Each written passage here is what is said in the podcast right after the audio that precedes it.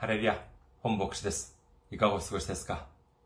私は現在、日本群馬県にあります、伊香保中央教会と世界宣教群馬教会に仕えております。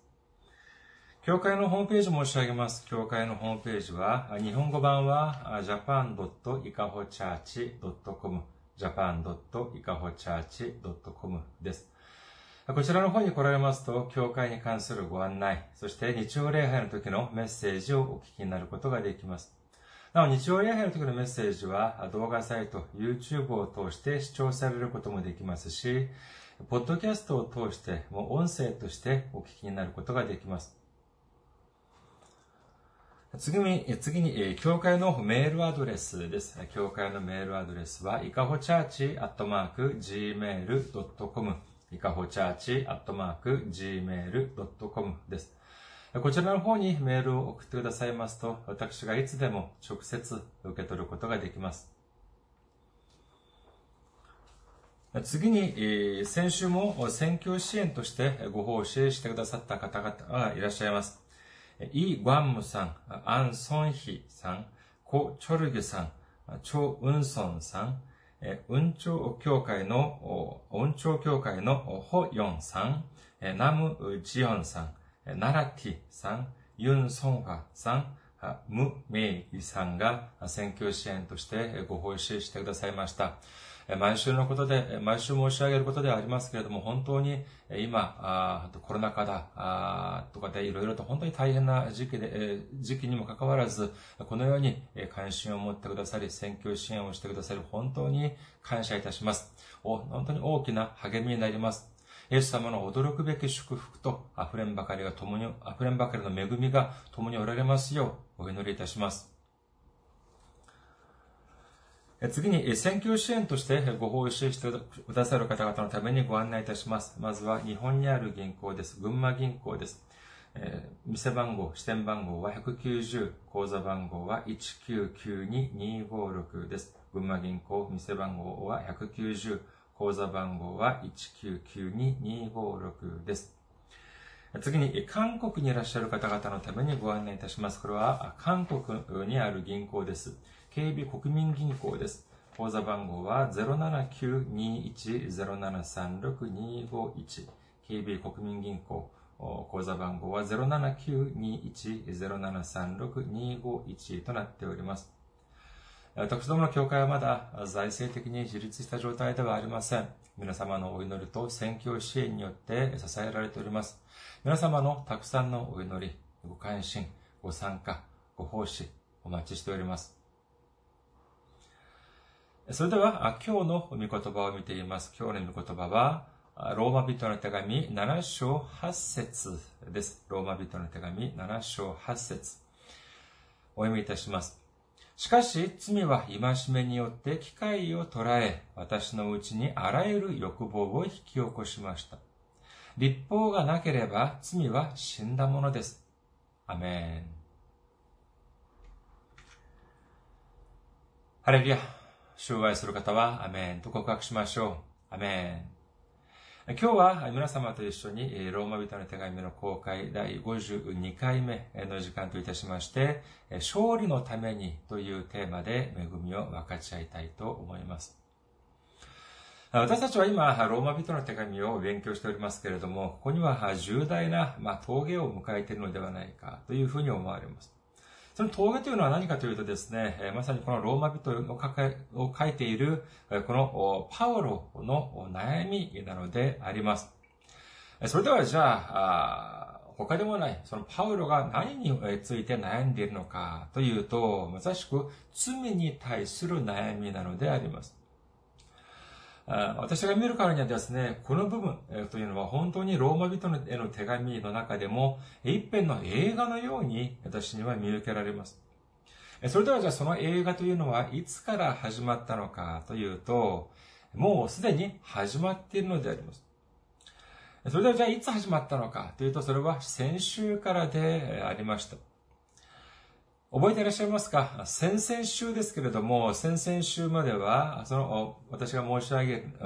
私はどのように申し上げたのかというと、イエス様が私たちの身代わりとなって立法に対して死んでくださったおかげで、私たちを本当に縛っていた、このような立法から解き放たれることができたというふうに申し上げました。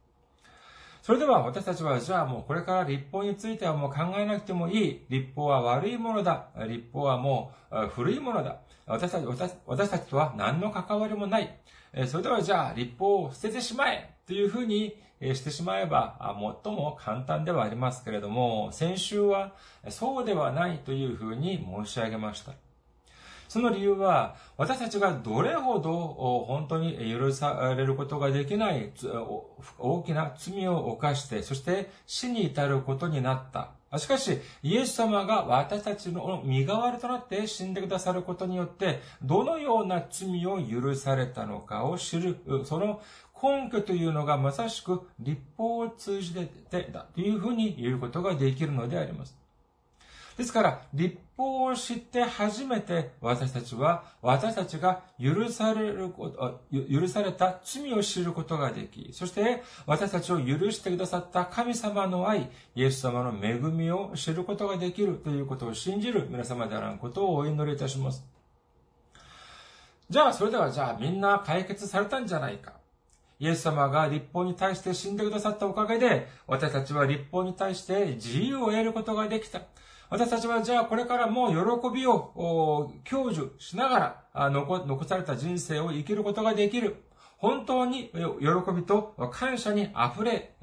る、溢れて、ま、当然でありますけれども、しかしここに問題があるというのであります。私たちが許す、罪を許されたのであれば、あ罪を、再び、罪を犯すことがなく、本当にそれこそ、え清く、正しく、そして、え本当に、え深い信仰を持って、そのように、まあ、生きて、生きて当然でありますけれども、本当にそういうことは可能でありましょうか？もし、え本当にですね、じゃあ、日曜日に私たちが教会の礼拝を終えてですね、今日から本当に聖書に書かれている通り、主を、主だけを考え、主の十字架だけを胸に、抱いて、そして、少し清く正しく生きていこう。本当に深い信仰を持って生きていこう。こういうふうに思うのでありますけれども、ここに問題があるというのであります。何かというと、正直な話、それができるのかということなのであります。このような悩み、今誰がしているのかというと、まさしく、使徒パウロがしているのであります。私たちがですね、このパウロの文を見てですね、感動を受け、反動を、えー、受け、えー、えすみません、言い回しがなかなか思い出せませんけれども、感動を受けるしかない。本当に、本当このパウロの文を読むと感動を受けるしかないとそのというその理由は何かというと、本当に私たちが読んで身に染みるような文を書くのであります。私は清いから、私は罪がないから、あなたたちも罪を犯すな、というふうに書いているのではありません。そうではなく、私もやはり同じです。私もいくら罪を犯すまい、犯すまいと思っても、それがなかなか思い通りにいきません。これが本当に私の悩みなんであります。このようにパウロは言っているのであります。その、この内容が先週から始まって、ローマ人の手紙の7章の最後まで続いている。本当に、えー、パウロのですね、本当に切実なその悩みを打ち明けた、告白したヒューマンドキュメンタリーだ、ヒューマンドキュメンタリーだというふうに言うこともできます。さあ、それでは今日は、今日は8節までだけを見てみることにいたします。ローマ人の手紙7章8節しかし、罪は戒めによって機会を捉え、私のうちにあらゆる欲望を引き起こしました。立法がなければ罪は死んだものです。ここでですね、私たちはこれを気をつけて解釈しなければなりません。さあ、まず簡単に見るとですね、私たちの中にその罪が入ってくるということなのであります。そして、どうなるのかというと、それとどうなるのかというと、この、今しめ、今しめによって、そして今しめによって欲望を引き起こすということなのであります。私たちはこの前勉強した通りですね、聖書に書かれている罪というのは、これは何に対する罪かというと、立法に対する罪なのであります。倫理や道徳的な罪ではなく、立法的な罪、立法に書かれている、その罪だということ、立法で定められている、その罪だということなのであります。これを明らかにしているのが、まさしく8節の最後の部分であります。ローマ人の手紙7章8節の最後の部分。立法がなければ罪は死んだものです。これはどういうことかというと、まずここで、罪が死んだものだという、罪は死んだものだというのは、罪がなくなったという意味ではありません。そうではなく、罪なのか、罪ではないのかというのは区別ができない、区別がつかないという意味なのであります。ですから、立法があって初めて罪が見分けがつくということであって、立法がなければ何が罪なのか、何が罪でないのか、全く見分けることができないということなのであります。さあ、もう一度整理をするとですね、罪というのが私たちの中に入ってくると、これによって立法的な罪を犯してしまうということなのであります。えーしかしですね、ここで、えー、一つ、これは、学んで勉強しなきゃいけないというの部分、ポイントがあります。それは何かというと、罪が、これは罪が私たちの中に入ってくる過程の記録でありますけれども、その過程をよく見てみるとですね、どういう風にして罪が入ってくるのかというと、機械を捉え、私たちのうちにというふうに書いてあります。つまり、機械を捉えて入ってくるということなのであります。機械を捉えるというのは、これはどういうことなのかというとですね、機械を狙って、チャンスを狙っていて、虎視眈々狙っていて、今だという時に、私たちの中に入ってくるということなのであります。機会を捉えるというのをですね、パウロの書簡の中のエペソビトの手紙を見ていますと、ちょっと少し違う表現で興味深いことを書いております。エペソビトの手紙4章27節悪魔に機会を与えないようにしなさい。ということであります。神様はですね、私たちが罪を犯すというのは、これはもう決して喜ばれません。それでは何がじゃあ私たちをもって罪を犯すように仕向けるのかというと、これは100%悪魔の仕業なのであります。創世記を見ていますと、神様が決して食べるなというふうにおっしゃった、この善悪の知識の木の実を、悪魔が誘惑することによってエヴァが食べ、そして、その彼女の夫であった、夫であるアダムも食べてしまいました。このようにしてアダムとエヴァは神様に対する不従順という罪を犯すことによって、驚くべき祝福であるエデンかエデンから追われてしまうということになりました。皆さんもしかして、え剣道の試合などをご覧になったことがありますか？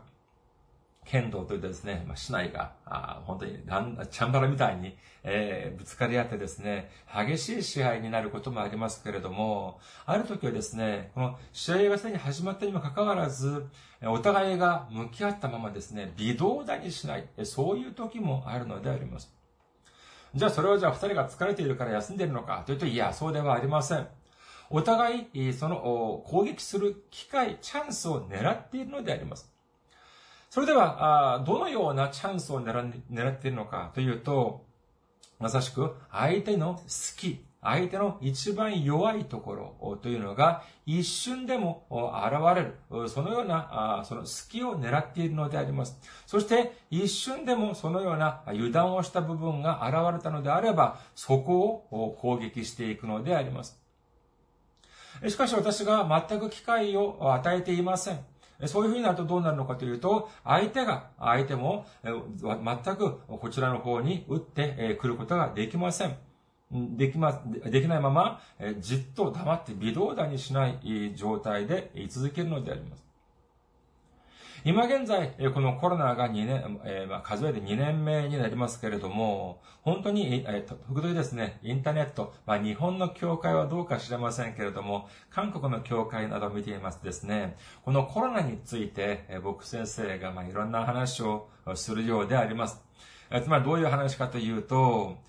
いろいろな根拠を挙げながらですね、神様がなぜ私たちにこのコロナという災いを許されたのかというようなことをおっしゃるというのであります。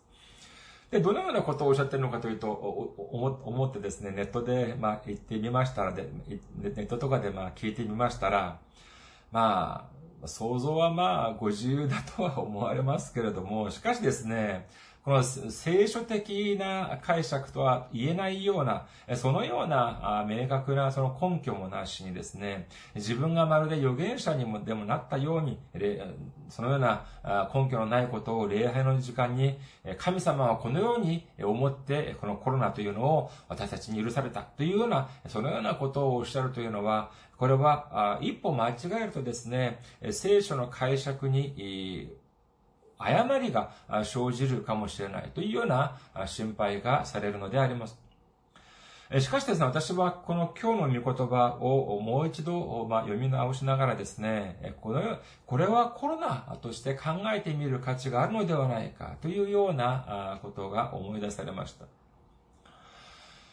今、少しですね、じゃあ、大きな鎖を考えてみることにいたします。チェインです、鎖。これは鉄でできている、まあ、紐というふうに言えますけれども、紐、縄とか、まあ、今言うこともできますけれども、この鎖というのは、この小さい、まあ、鎖の、まあ、この鉄の輪の、まあ、が繋がってできているものというふうに言えますが、このじゃあ全体の鎖の強度というのは何で決められるのかというと、最も弱い鉄の輪がどこまで耐えることができるかにかかっているというふうに言えます。ですから、他のその鎖の輪がいくら強くても、結局一番弱い部分が切れてしまったら、もうその鎖は、自分、その、もう役に立たなくなってしまうからなのであります。韓国の場合は、まあ、距離の何段階というふうに、まあえー、区分をしますけれども、日本は、まあ、警戒レベル3段階、4段階。そして、国単位のものでは、まん延防止等重点措置や、今、2021年9月現在の、まあ、群馬県でありますけれども、まあ、緊急事態宣言、えーまあ、群馬県のみならず、たくさんの地域が今、宣言下にありますけれども、このようなことが発令されます。それとですね、人々の反応というのはかなり、まあ、いろいろでありました。政府や行政機関がですね、まあ、なるべく外出はしないように、ステイホームとか、あるいは手の消毒、マスクの着用などを徹底してくださいというふうにお願いをしていますけれども、まあ、これに対してですね、いつも、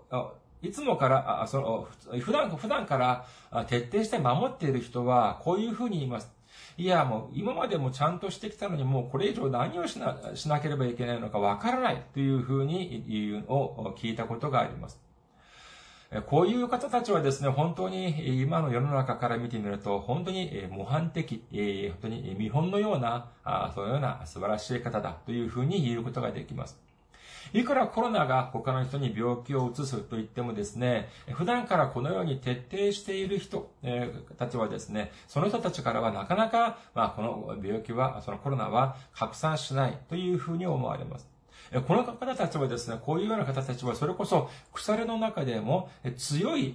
鎖、その鉄の輪に該当するというふうに言えます。じゃあ、みんながみんなそうなのかというと残念ながら、そうではないようであります。コロナっていうのは単なる風邪に過ぎない。もうなんて言いながらですね、マスクもしない、手の消毒もしない、そういう風な人も見受けます。先日、テレビを見ていますと、ある先生、お医者さんの先生がおっしゃっていました。で、この先生の話を聞くとですね、ある日コロナが疑われると言って、ある若者が来院してきたというのであります。それで検査をしてみたら、やはり案の定、そのまコロナ陽性反応が出たということであります。それで、じゃあどういうふうにして感染したのかというと、先日、数人の友達と一緒に家で10時間以上酒を組み交わしたということなのであります。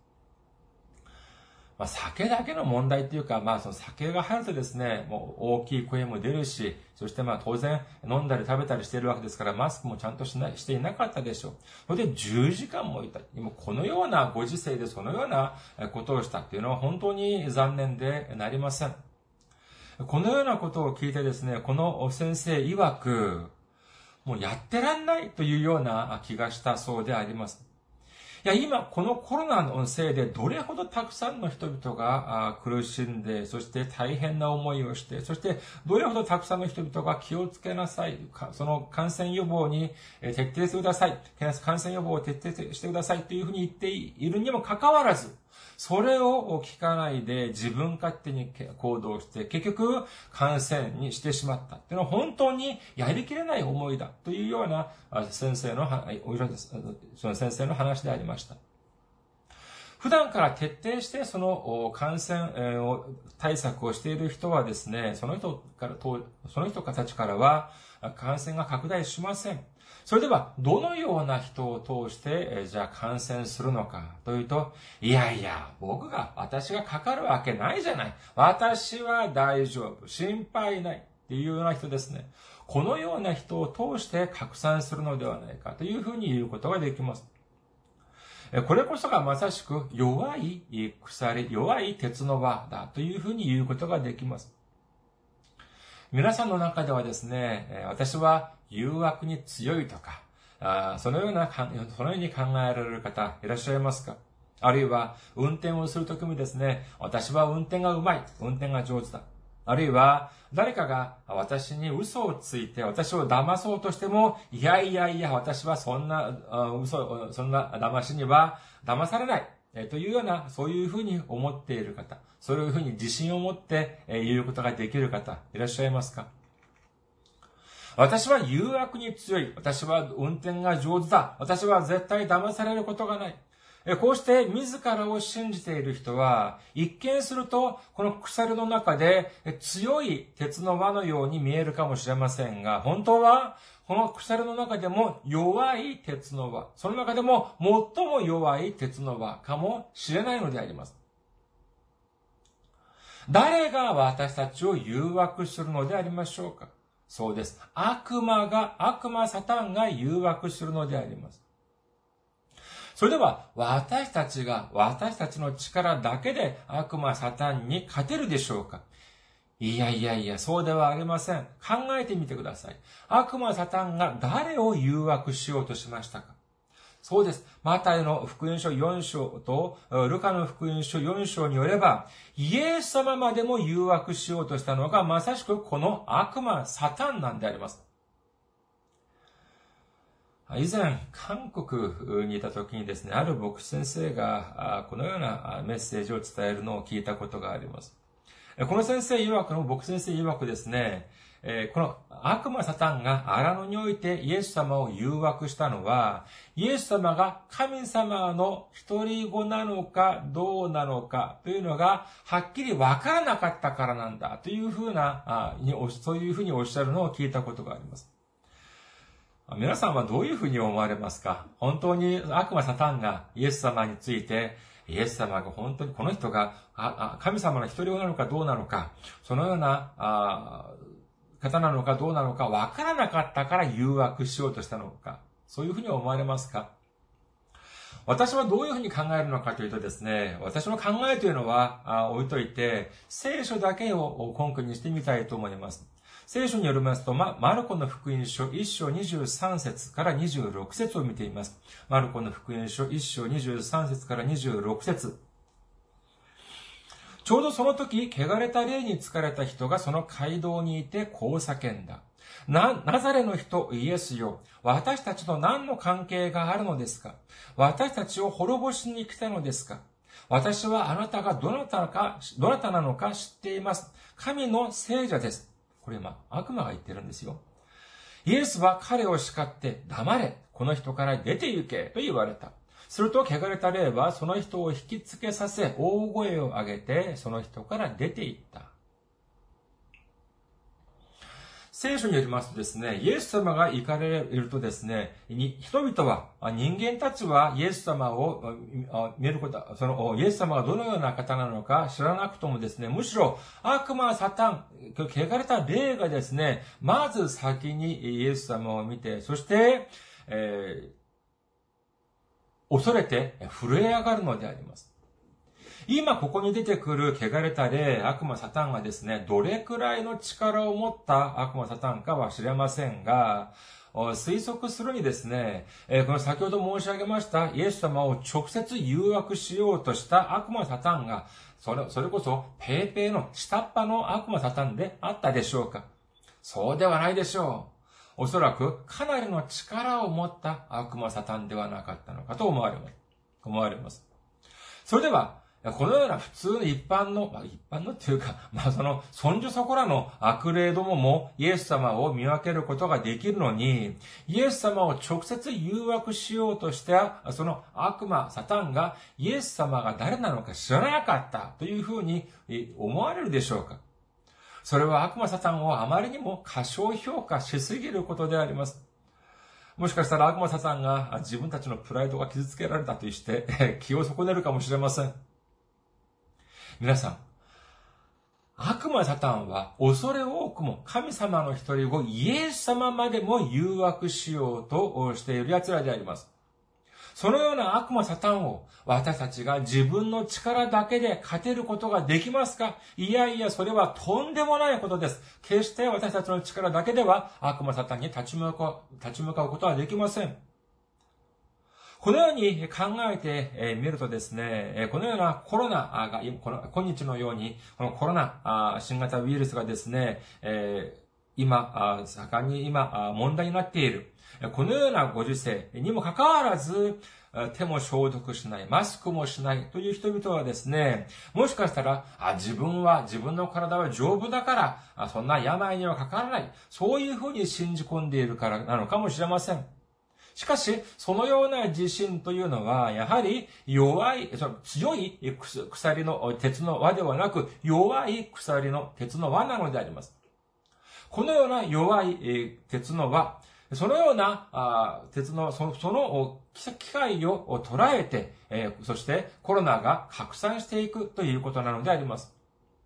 こういうふうに考えてみるとですね、私は運転がうまい。私は決して騙されない。このような人々はどのような人かというと、これは、やはり強い鎖の輪ではなく、弱い、本当に弱い鎖の輪であるというふうに言うことができるのであります。じゃあ、どういう人が本当の強い鎖の輪であるかというと、これは今まで申し上げたものを逆に見てみればいいわけであります。私は運転がうまいというのが弱い鉄の輪だ、鎖の輪だったとするのであれば、じゃあ何が強い鎖の輪でああるあるでしょうか？じゃ何がじゃあ強い鎖の輪か？というと、それはまさしく私は運転をするときにミスするかもしれないという心を持つこと。これがまさしく強い鎖の輪なのであります。これは、年の、まあ、その老若男女に限った話ではありません。俺がどれほど運転運転がうまいか知ってる？俺も今までね、一度も事故を起こしたことがないんだ。というような心はですね、これは強いものではありません。これは弱いものであります。事故を起こす確率をもう限りなく高めてしまう、そのようなものなものなのであります。一方で、あ、私はいつもミスすることが、あミスすることがあるかもしれないから。そういうような考えを持つとどうなるのかというと、常に気をつけて運転をすることになって、そして、それ、そういうふうにすれば、事故の危険を低くすることができるのであります。私は誘惑に強いというのも、これは、じゃあ、弱い鎖の輪だとするのであれば、じゃあ、強い鎖の輪は何なのかというと、私は誘惑に弱いというような思い。これがむしろ強い鎖の輪だということなのであります。いや、自分は誘惑に弱いというふうに思うのがどうして強い鎖の輪であるのかというとですね、それはまさしく、私は誘惑に弱い。私の力では悪魔サタンに勝つことができない。だからどうしますか？そうです。イエス様を頼るようになるのであります。イエス様の道からを頼るので、頼るようになるのであります。イエス様の十字架を頼るようになるのであります。そうなるとどうなるのかというと、そうです。主がくださる道からによって悪魔サタンを退けることができるということを信じる皆様であらんことをお祈りいたします。これは同じであります。私がどれほど教会に長く帰ったか知ってる？私がどれほどたくさん断食したか知ってる？私がどれほどたくさん献金を出したか知ってる？私がどれほど聖書をたくさん知っているか知ってる？私が何代目のクリスチャンか知ってる？このような心、気持ちはですね、これは強い、強いように見えるかもしれませんが、これは実は、その鉄の鎖の中でも、とても弱い鎖であって、そして、このような機会を捉えて、罪が私たちの中に入ってくることがあり得るということを、私たちは忘れてはなりません。信玄16章18節高慢は破滅に、破滅に先立ち、高ぶった霊は挫折に先立つ。イザヤ書5章21節災いだ。自分を知恵のある者とみなし、自分を悟りのある者と思い込む者たち。第一コリント人の手紙。ですから立っていると思う者は倒れないように気をつけなさい。私たちはこの高ぶりの心というのを捨てなければなりません。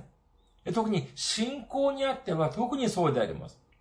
その理由は何かというと、この高ぶるという心が悪魔たちに機会を与えて、そしてそれによって罪が入ってくることがあるからなのであります。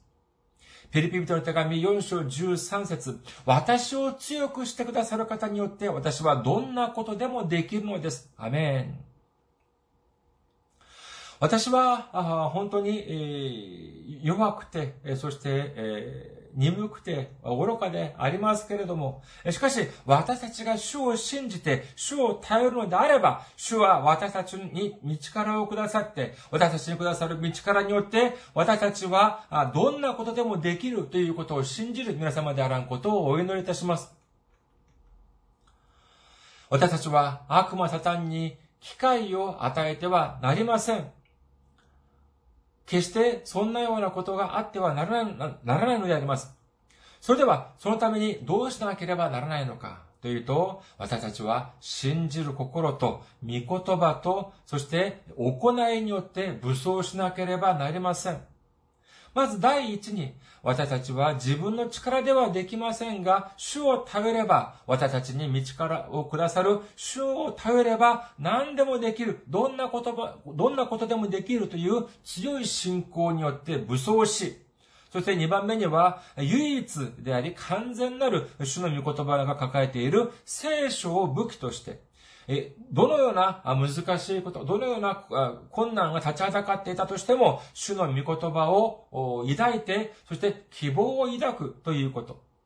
そして、三つ目は、信仰と御言葉によって、主に従う、その心を、心でもって実践をする、行いをする人生を通して、ついには悪魔サタンの力を退けて、そして勝利、勝利を収め、主に感謝と賛美と栄光を捧げることができる皆様であらんことをお祈りいたします。ありがとうございます。また来週お会いしましょう。